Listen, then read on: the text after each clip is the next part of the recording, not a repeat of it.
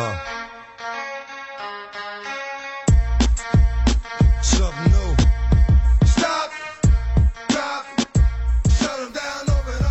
Hello and welcome to the Trojan Sports Podcast, midweek edition, as Ryan Young would call it. But Ryan's not here.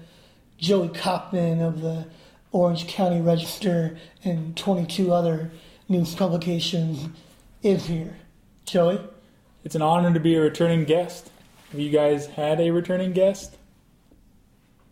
Well, if you don't count Yogi Roth, which we have a podcast with every Friday, the Ask the Expert pod, shameless plug. But, I mean, it's my pod. I can do that.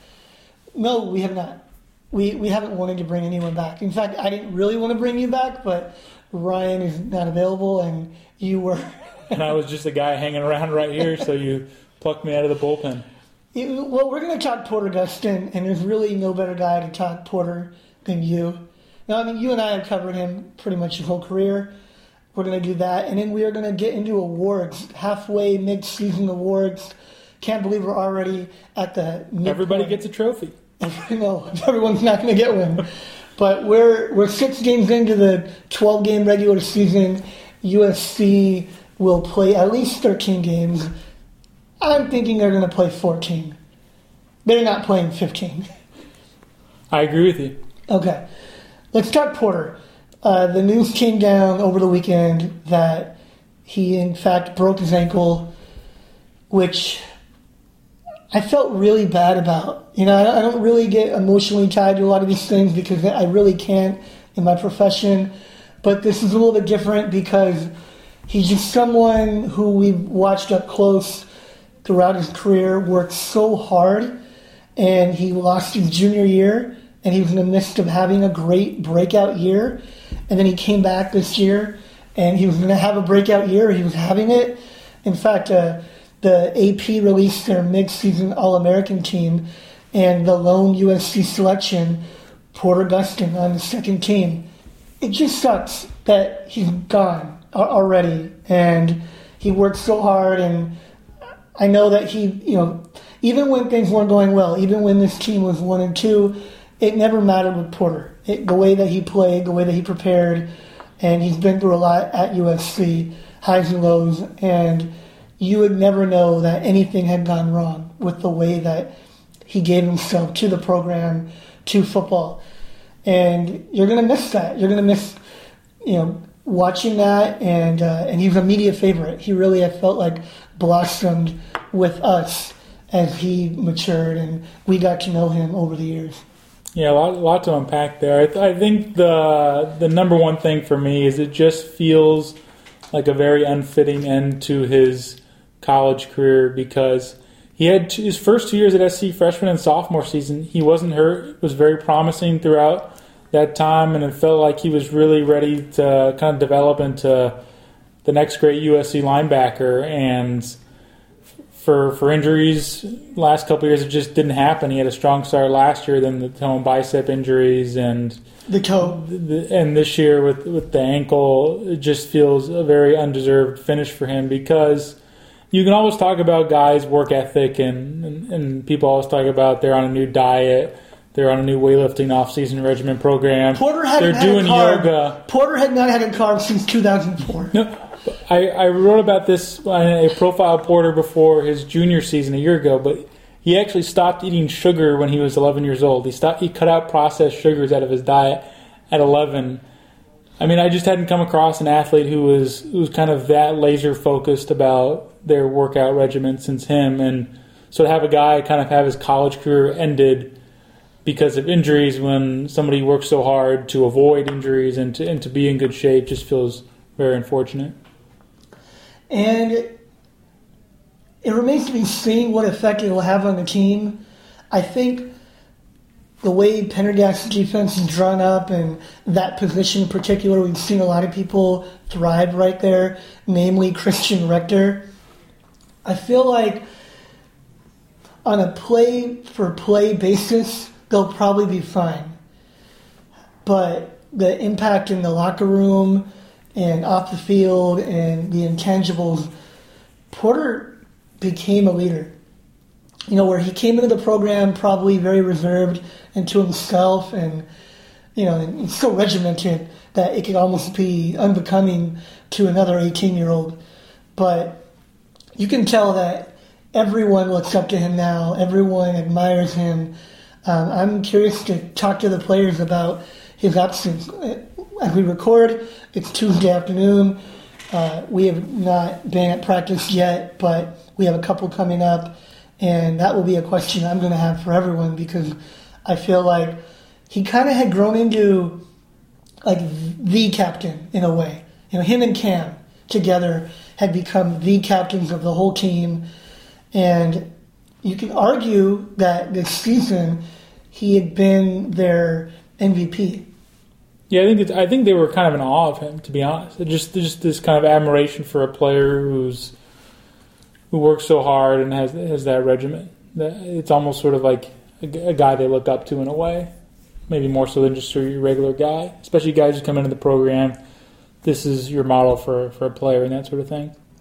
I think the effect that he had on his peers, even like Cam, who has been a great player for three and a half years now, and in this offseason, Cam finally, I guess, got serious about his weight because he had that baby fat. He kind of carried it, you know, throughout his time here, and he knew that if he was going to come back and try to improve his draft stock, then that would be one thing that had to go.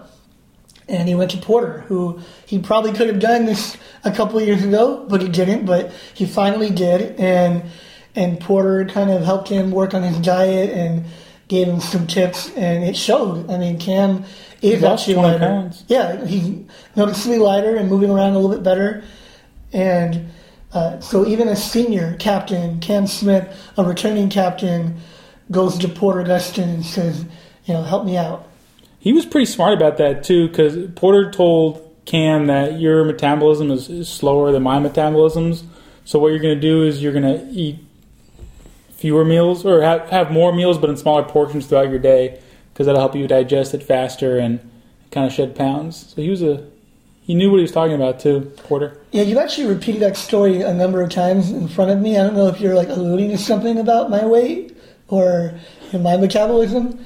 I mean, I know that once you hit thirty, it can change, and it did for me, but I don't really feel like this is an appropriate arena for that conversation. There's always an appropriate conversation to live your best self. All right, well, thank you, Joey. No, I, I um, yeah, I think I admire Porter. You know, that's, again, someone who we've just been able to watch up close, and we know that these kids work really hard, and with Porter, it's probably just another level above. And I've had players, parents, come to me and tell me, I wish my kid had that same attitude and that same approach to everything like Porter. I mean, he just has, I think, that that impact and uh, and resonates throughout the program.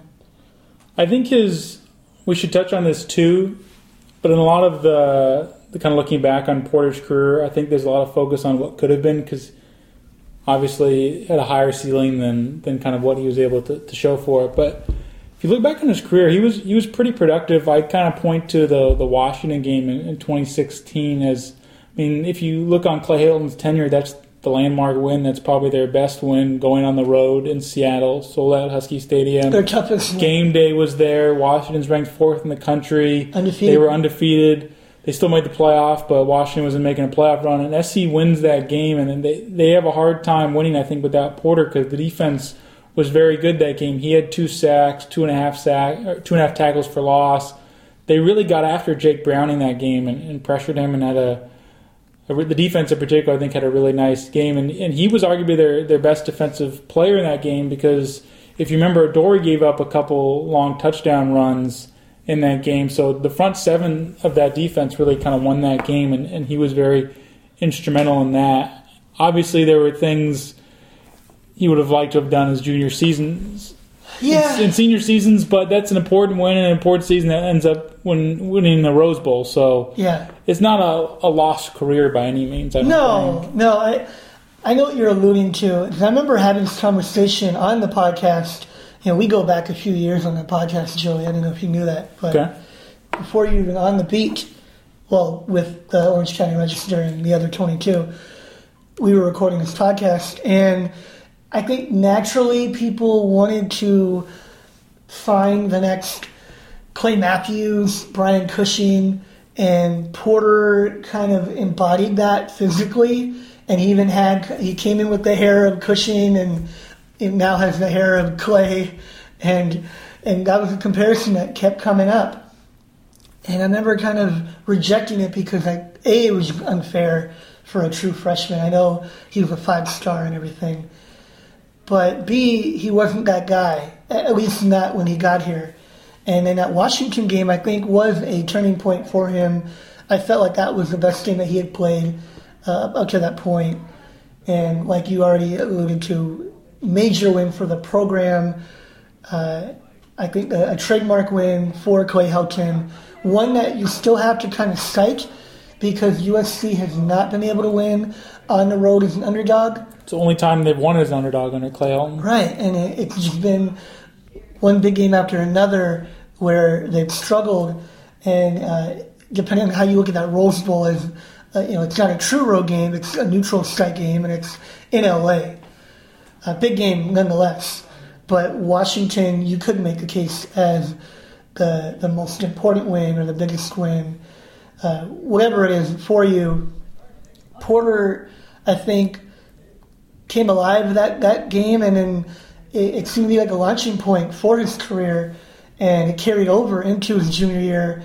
He had a huge game last year versus Stanford and Texas in September, back-to-back, really tight win. Well, Stanford, they, they, they won going away later, but uh, that that's probably another like huge win for the program, a, a complete game on both sides. And then Texas was a very tight game, and that's the game that he ultimately, you know, really re-aggravated his injury. He got injured in the Stanford game, and he, then he only played in the first half against Texas, but he had two sacks. He yeah. was really big kind of the end of that first half.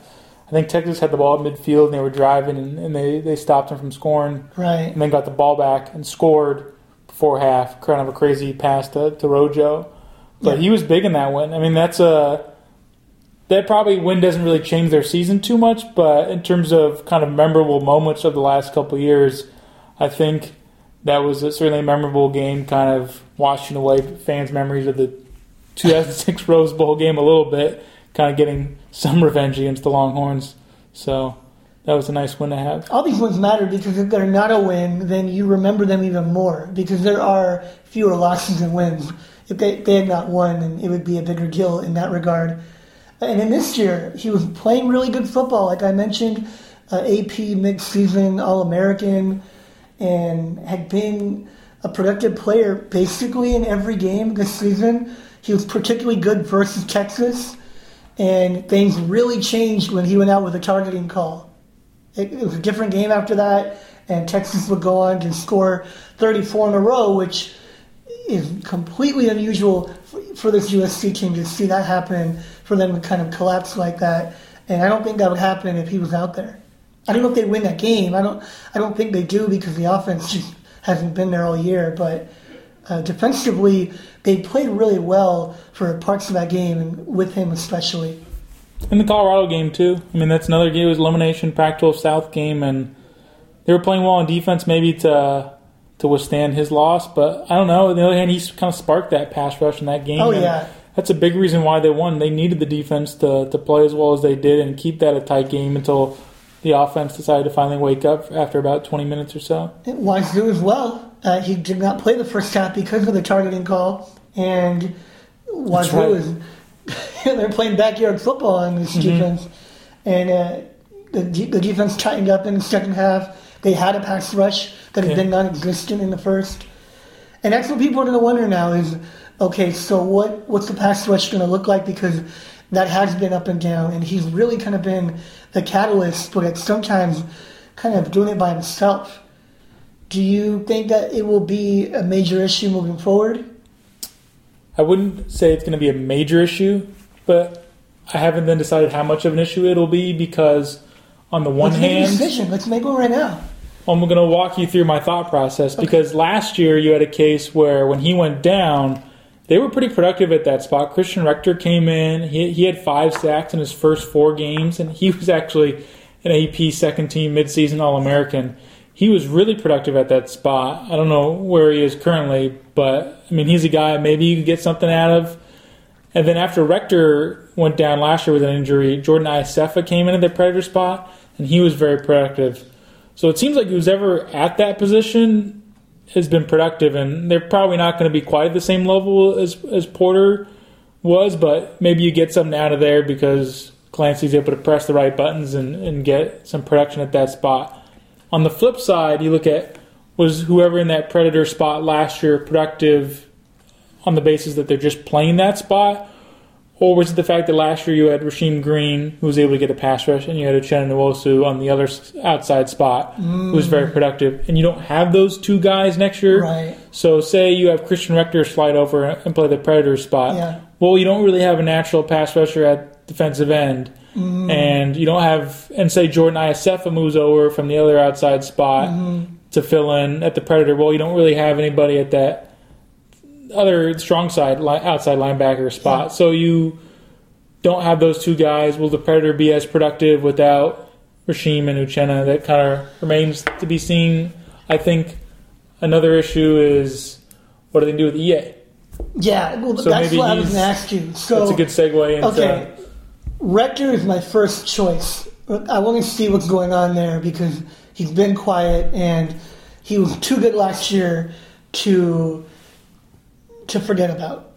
And I'm expecting that he will be the the first one in line at the Predator spot.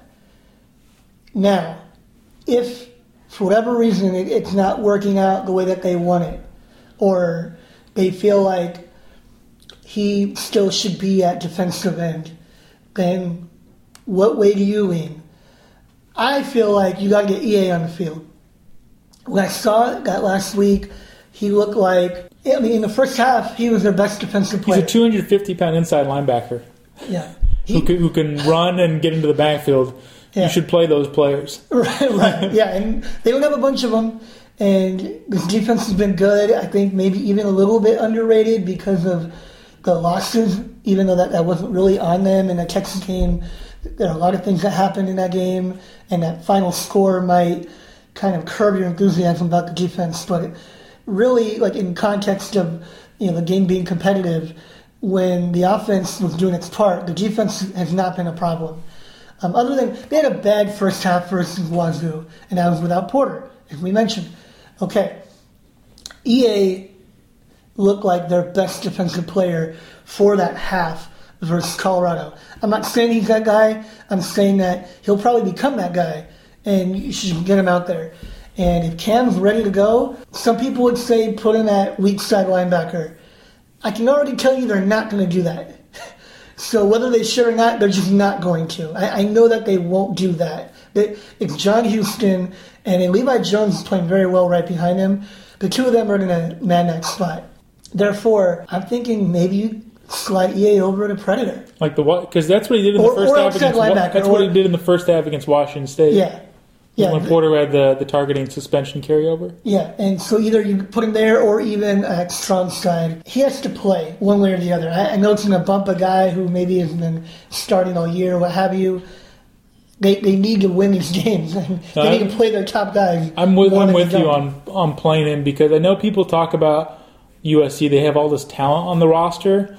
I think it's almost been said so much that it's kind of been exaggerated. They don't have a lot of obvious, that guy's a really high N F L pick one day. No. And he's like maybe one of those guys who just is a really big freak athlete. They don't have as many of those as as people like to think. For whatever reason, yeah. If that's a recruiting talent identification issue, if or that's a coaching, co- that's like for another day yeah. podcast. I don't want to like get into that discussion right now because sure. It'll suck up forty-five minutes, but to me, there's a pressing need to play those special players. You have to play the people that and produce. Porter was a, and Porter was a special player like yeah, that. Yeah, you, you got to play the guys that produce. And E A showed that he'll produce. He he produced.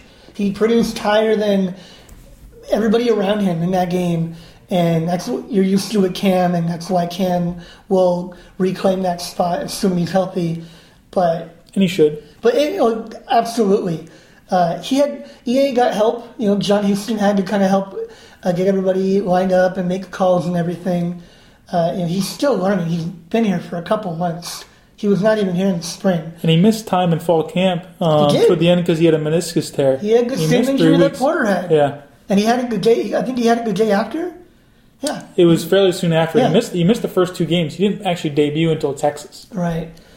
And and now he's here and ready to go, and they need to play him. And I don't know that they're going to start him. I wouldn't make that prediction. Again, we haven't had the benefit of watching him practice, but even before that, I could, I would venture to say, I don't, I don't want to commit. I, I don't know, because you like to think that what they saw on tape would convince them that he has to be out there from the jump. I do have to note as well that he's he's been in concussion protocol, and we have to get word on that, that, he, that he's even cleared. Mm-hmm. He very well could not be, or maybe not till later in the week. If he's not cleared already, then he will not be starting on Saturday. But if he's cleared already, then maybe we see him lined up outside with the first team in practice.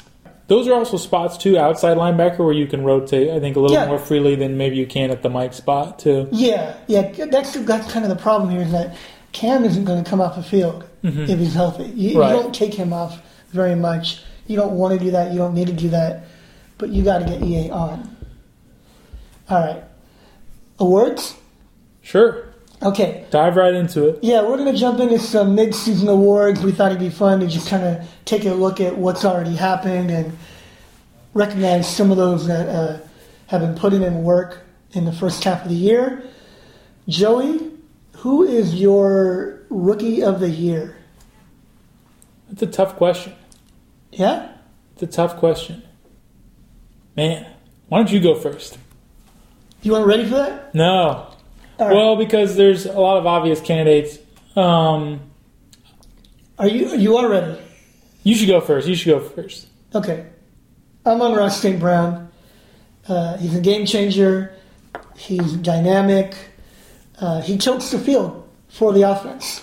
I know that not every game has been a big game. Uh, there have even been a couple missed opportunities lately. But I can't even imagine this passing game right now, which has been really up and down, without him. He's been their top receiver, and uh, and it's even with the, the huge game that Michael Pittman had this past week. But I feel like he's shown up every week, and and while the offense has not really been, you know, on track every week, it's not. Not because of him. You know, I, I think that he's done what he can. In fact, they probably have underutilized him a little bit. And I don't know if you noticed in the depth chart that came out this weekend, but they had him listed in the slot, which I know that they use him there during games, but they had not even put him there on the depth chart. They had him at number two, and then they had him at number two behind Tyler Vaughn, not Michael Pittman. So they kind of moved him, they kind of shifted a couple things. He did make a start ahead of Tyler Vaughn earlier in the year. I don't know how he's not starting at this point. We're going into game seven. Well, you do have an idea why. yeah, I, I know why, but uh, it, it's wrong. And uh, he's the Rookie of the Year, and he is one of the best players in the team already. Not going to be, but is. That's good you answered him, because I'll give something different. Okay. I'm going to go J T Daniels for Rookie of the Year. The quarterback. The quarterback, okay. Number eighteen. Uh, he graduated a year early from high school. Wait, what? People aren't familiar with that story, but that's that's why he's here. I just think if they don't have him as their starting quarterback, they might be two and four, because I don't think they win Washington State without him, and I don't think they beat Colorado without him outside of that, because they needed that scoring burst in the second quarter to score points. They might not have beaten U N L V. With, I just think they, they're in serious jeopardy of this being not being bowl eligible without J T Daniels. I know it's kind of yeah. crazy to sound, but if you look no. at their wins, they needed him to throw the ball a ton because they couldn't run the ball. And for whatever reason, this offense puts a ton of weight on the quarterback to be great. And if you don't have a quarterback who can who can make the deep throws and the big plays, they're just not winning these games. And so I just feel it kind of has to be him. Yeah, even quarterback, though it, there's a lot of value tied to that position, mm-hmm. and if, if you use that metric, you know, if he was not playing and you had to, you had the next quarterback up, then he definitely wins, and he becomes the M V P of the team for sure. And he's uh, had some low moments too. I don't think yeah. he played great in, in Stanford. Maybe that's not not really all on him, obviously, but yeah. maybe he's been very good. Maybe it's a good pick. So I'll, I'll just go something different. It's, I yeah. know it's kind of cheating a little bit to pick the quarterback, but yeah. And I mean, what's really interesting about this category is that by the end of the year, you're going to have other names that are going to be under consideration. You're going to have more of Talanoa Hufanga.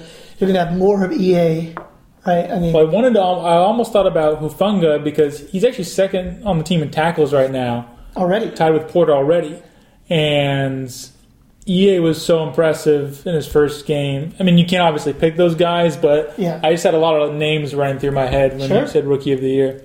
Yep. It's, a, it's a pretty impressive freshman class. I, it might be the best group, I think. I came on the beat in twenty sixteen. Oh, it's definitely first, the best. It's the best. It's the best uh, group of freshmen I've seen. I wasn't yeah. here in twenty fifteen. twenty fifteen right. I'm sure it was better, but compared to the last two classes that I've seen up close, yeah. it's, it's the best. But even twenty fifteen, a lot of them really began to flourish the following year. It wasn't so much what they had done in twenty fifteen. I would say that the twenty eighteen class has made more of an impact, uh, an instant impact, than that twenty fifteen class. But the twenty fifteen group is loaded. You have a lot of guys that, even people that are still very productive right now. Biggie and Cam and right, Marvell, Porter. Okay, next category. Who has been the most surprising player to you? You can go several ways with that one.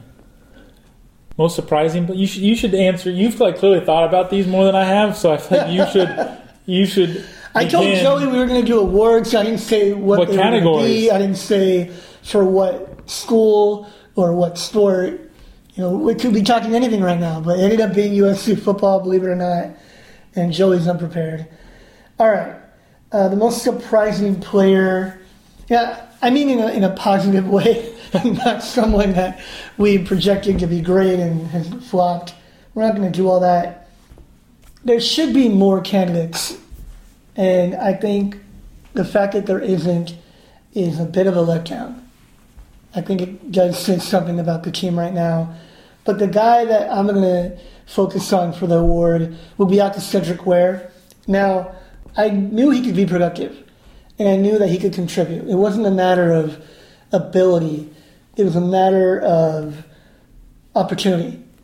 And I believed that Stephen Carr would be the feature back, you know, really early in the year too. And I thought, okay, maybe not the opener because it's U N L V and they'll kind of share, and they ended up doing that. But I thought moving forward that, especially when they got into the, the meat of their schedule, that they would turn to Carr because I do believe that he is ultimately their best running back. Well, he hasn't been their best running back this year. You have to be fair to what's actually happened. And Aca'Cedric Ware has been that guy. He's proven that he deserves the work that he gets. He's averaging six yards a carry, whereas Carr's averaging five. Carr's been good too, but Ware's been better. You know, and he's shown he can carry a big load. And with Carr, it's still kind of a mystery as to what he can do or what he should do. I mean, I've been vocal about his lack of touches, like a lot of people have, because when you talk to Carr, he says, I'm totally fine and I can take on as much as they'll give me. But what we heard from Clay, over and over and over, we need to manage his usage because he's coming off that back surgery. And it, I don't think Clay would just do that if Carr were ready. Fine. Yeah, if Carr could take on twenty-five carries a game. Why would he do that? Clay clearly got an instruction from the medical team to just kind of take it easy with him. I think they also view him as he's the guy who's at least going to be here for next year. Yeah. So we don't want to make things worse and hurt his next off season. So I think that yeah, there's that, a long-term that has a plan. Fa- there's that that factors in somewhat. Clay always cares about the kid. Mm-hmm. We just know that about him. Now, it still has been curious at times. Like, you go to, like, the Stanford game and... He had ten carries that game? Yeah. And the Texas game, they didn't run very much. You know, he had, I think, six. Uh, but Stanford was where he was productive, and he was running better than Ware was. And they were running the ball all right, but he was running well, and they were not scoring. They only scored three points, and they could have used him more. But it's it's hard to, to say that with conviction because they're still not doing it. You know, we're going into the seventh game of the year, and he's yet to have that, that heavy load in even one game. And I keep getting asked. You know, even this past week, I was asked if I thought he would have, you know, a dozen carries, and he ended up having exactly twelve, and that was a season high. But that he's only done that in his career one other time, you know, now a year and a half into his career. Anyway, we're, we're going on a tangent here about Carr. Where I thought of my guy. Okay, go ahead. Thank you. The guy who surprised me is Vavae Malepeai. I'll stick okay. with the running backs. All right. Not this huge breakout season by any means, but he's, he's looked nice. Um, but he was a guy they talked a lot about in the offseason, spring, and, and fall camp, and as he's a running back, we're going to play, and he's going to be part of our rotation. And you, you heard that a lot. And he looked okay in practice, but sometimes it's he didn't really flash like the way Stephen Carr does. And maybe you're thinking, okay, they just want to use him, use him because he's a big, more physical guy, a guy that they don't have in that rotation, different type of runner. But he's he's impressed me in terms of his – he's a little shiftier than I thought, and I think he's more athletic than people maybe realize. So – I think they definitely have something with him in their rotation, and that's a reason why they play all three guys is because nobody's given them a reason not to play them, which yeah. is kind of a complicated thing because maybe in an ideal scenario, you just have two guys and they split right. twenty-five, thirty carries, which allows them to get into more of a rhythm, but nobody's yeah. played themselves out of the rotation. So I think he's a guy you have to look at yeah. well for showing that he belongs in that group. He's been a bright spot, and he's, he'd be another point of contention for some people because his usage has also kind of fluctuated where he had kind of a breakout game versus Wazoo and then barely plays versus Arizona. Uh, it's hard to predict what we're going to see from him, but I think more Malepeai, the, the better. Uh, who's been your favorite player to watch?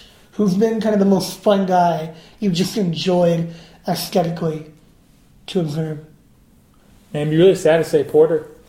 But kind of, I thought his his last game against Colorado was so great. He he had kind of worked on some, some new moves. It seemed like before early in his career he was just kind of a guy who would try and barrel past a, a tackle on the outside, but he, he was kind of dipping on the inside. I mean, probably I'll pick an offensive guy, I think.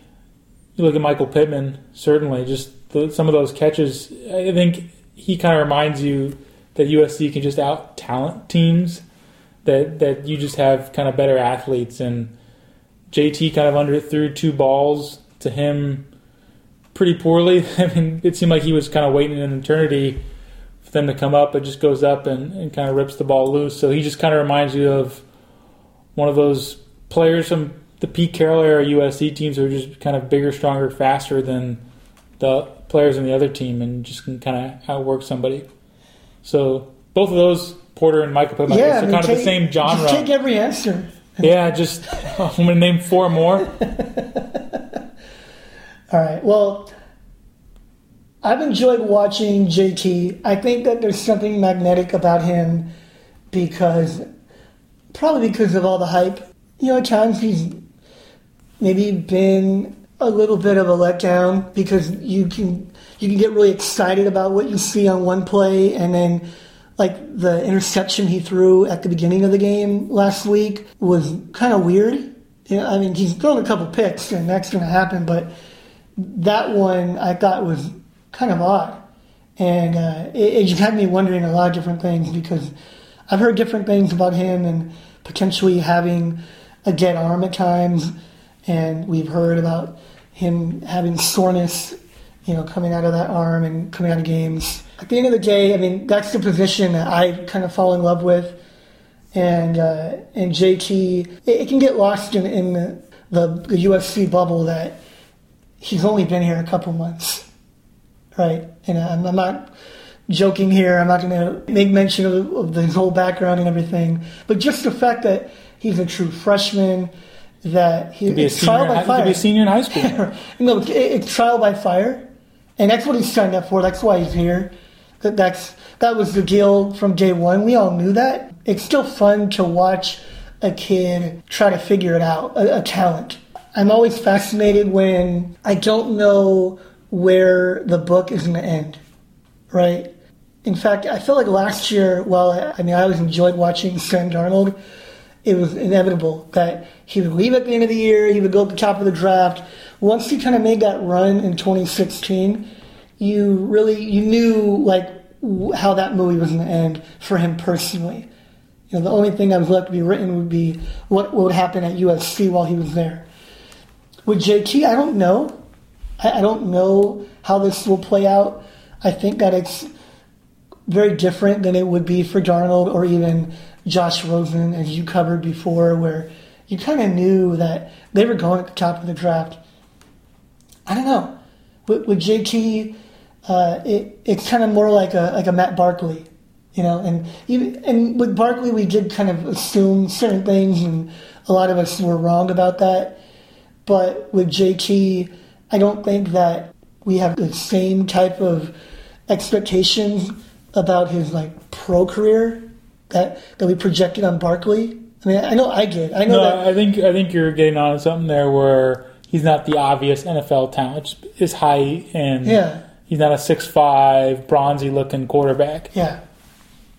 So, but he's got, he, he's got a bright mind. And he kind of plays the game differently, and those are the things that I'm really interested in moving forward, because you need reps to, to I think, to grow in that way and to to kind of pull the best out of yourself. And uh, and that's where I think there is a chance that he'll play some great football in the coming two months. I don't know, because I don't trust his offense, but I do trust his talent. I trust his ability. I I trust, you know, his preparation. Uh, and I trust Brian Ellis, his quarterback's coach. And I, I just feel like that pairing will be uh, will be a, something to, to follow moving forward. So that that's the guy that I'm going to go with that I think has uh, been the most interesting player to watch. It's a good pick. I was thinking more of just the literal aesthetics as a football player. Yeah. On the field, the way their bodies move, the way they make plays. Yeah. But that was a good answer from the long-term narrative standpoint. J T makes some throws that we haven't seen. Throws yeah. that, that Darnold couldn't make. Very different type of passer than Sam. He likes to lean on the sidelines a lot, and the deep ball, the, the back, back shoulder, shoulder. The back shoulder is real nice. Just And Sam would kind of – he always had the kind of the loopy throws where the things break down, but those kind of turn into the highlights. But he was very good, just the quick strike stuff. Over the middle to Deontay. Yeah, so. he, had, he grew with a, a bit more velocity and a little bit flatter. Mm-hmm. J T's a little bit more like a arching. Arc. Yeah. So arc? D- yeah, I would arc. say. Can I call it arc? You, either, either or. I like I arc. Okay. Beyond the arc. Okay. Uh, M V P. Who's your M V P? You can double up. I, I could double down. Um, if we if we literally define it by the most valuable to this team, I think you have to go. Like, who, who's been the best player? Let's do that. Because, sure, like, again, quarterback, there's so much value tied to the position. Well, then I have to double down again. Okay. Then it has to be Porter, I think. Okay. He was just the most disruptive player. I mean, he, he has seven sacks. Everybody else has six.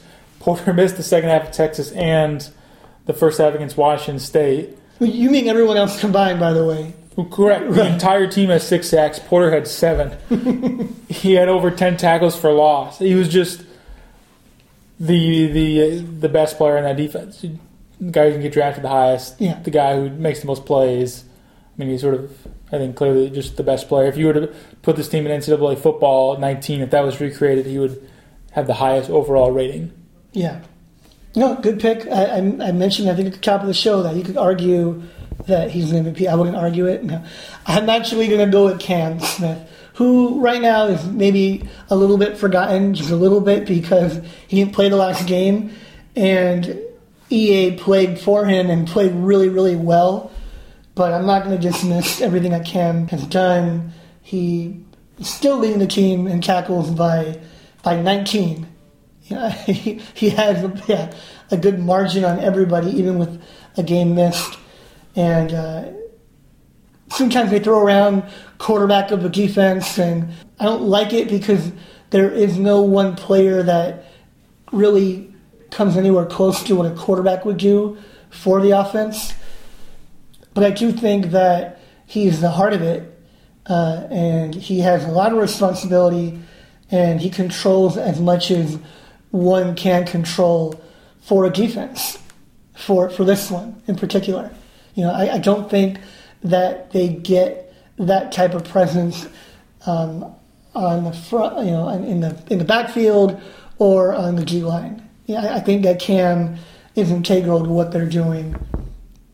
And, he, uh, he had fifteen tackles against Washington State. Right. He was he was really big in that and important in that game too. So I think it's a good pick as well. Yeah, and Cam uh, is very important moving forward here. In fact, I think the, the good, you know, the silver lining here is that, okay, Porter is gone, but Cam is back, and now you know that you have this other budding talent in E A. And, uh, you know, again, just make sure that you play both of them, right? It's an interesting defense because there's reason to think they'll get better. I mean, you're starting Talanoa Hufanga in your secondary. Elijah Griffin's playing more. Those are two true, true, two true freshmen. You have Palaie. True freshman looks really good. Jay Tufele looks good in the defensive line. Redshirt freshman. You have a lot of young players who have futures here. Yeah. Well, that actually leads to my final award here. Okay. Who's the most intriguing guy to you moving forward? And I mean, it could be someone that's already like has a solidified role, but or it could be somebody that is maybe a backup or in a rotation that you just want to see more of and you're curious about. E A is the obvious one, but we've already kind of hit on yeah, that. Uh, sure. I'm curious what they'll do with uh, Jay Tufele just because of how they manage the defensive line. Uh-huh. Sometimes you see two guys lining up. Sometimes you see three guys lining up. But they seem to like Tufele a lot, and I'm curious what kind of role they'll get out of him because it seems like a lot of the defensive linemen they've recruited lately, Brandon Pili, Marlon Tuipulotu, they seem almost just kind of like cogs against the run, and I'm curious if any of them will kind of develop as a pass rusher. And maybe you can include Brandon Pili in that category. Clay because is saying that he's waiting for Pili to, to be that guy, but it hasn't happened yet. I feel like they're going to ultimately need somebody to be able to develop as a pass rusher from a defensive line spot. Yeah. And they haven't and they yeah. haven't had that. You can't just rely no. on your predator to get sacks. You need right. one of those guys off the line to make plays. So I'm curious kind of out of that group mm-hmm. of defensive linemen from last year's recruiting class, the twenty seventeen class, kind of maybe all led by Jay Tufele of that group. Brandon, yeah. I'll throw in Brandon Pili, but yeah. can one of those guys emerge as a pass rusher? Yeah, I mean, I think you can go in a lot of directions here. You can go with a guy like Stephen Carr. You can go with a guy like Rector uh, or a couple of the, the G linemen that you named, and I'm intrigued by all of them. I think right now, though, Talanoa Hufanga is the one that I think could break out. Uh, I, I feel like the time that he's gotten has been invaluable. Uh, there's a point actually that Pendergast made to me recently that it wasn't planned. I mean, Hufanga came into the year really as the fifth guy. You had Marvell, you had Achille, you had Bubba Bolden, you had Isaiah Polamau, you had Pollard. And I mean, those two safety spots are somewhat interchangeable, but you had all these guys, and Hufanga, who shined in the spring, came into training camp at the bottom, and he was going to play special teams, and he knew that, and he had that to cling to, and I think that was probably important for him because you know it, it, you can kind of lose heart maybe if you're not even going to do that, and you're you kind of know that you're redshirting. I don't know. But whatever the case was for him, uh, he was ready to go, basically, from the moment that he got the reps. And to me, he has that talent in, in the safety position that U S C hasn't really had for a while. We haven't seen it, that the playmaking, going back to maybe Sula Craven's Which is who allowed, actually became more of an outside linebacker. He did. Yeah, he didn't even stay there. But Hufanga moves very well sideline to sideline. Yeah. You kind of see him on, on throws on the sideline, even tipping passes and stuff. Had a couple opportunities to pick off a pass right. and give him, finish them, and I think I think he finishes them in, in the second half. That's yeah. kind of what I'm looking at. But uh, he's a guy that I'm expecting to emerge uh, even more so than already. All right. Well, I think we're good. Um, thank you, everybody. It was fun. Joey, did you, you have fun? Come it was back? Good. I always love talking ball with you. You'll come back again? Sure. If I'll be hanging around, I'll be hanging around Harrison Hall. Just just tap me yeah, on the shoulder. If, if I have no one else to get, yeah, you'll, just you'll keep me in on the talking points, and so so I'm not just going off the cuff. But I think I think I said mostly what I believe, so that's that's good. I think yeah. I, I think I got to all my, my thoughts. You kept it one hundred. Yeah, I don't really do that, but sure. Can you even pronounce that? one hundred. all right all right well uh, be sure to sign up if you haven't. Trojan Sports dot com. We still have our promotion going. It ends at the end of the month, which is just around the corner, but uh, we are better than ever. Joey, would you agree? I, I know that you look at our site, better than we ever were before. I think so. You know the operation most intimately, so I take your word for it. Well, that, that was a ringing endorsement from uh, a guest that we'll never have on again, Joey Kaufman. But no, uh, we, we definitely are. Uh, it's good. I agree. Yeah. Better, bigger, badder, more beautiful, everything you want to be.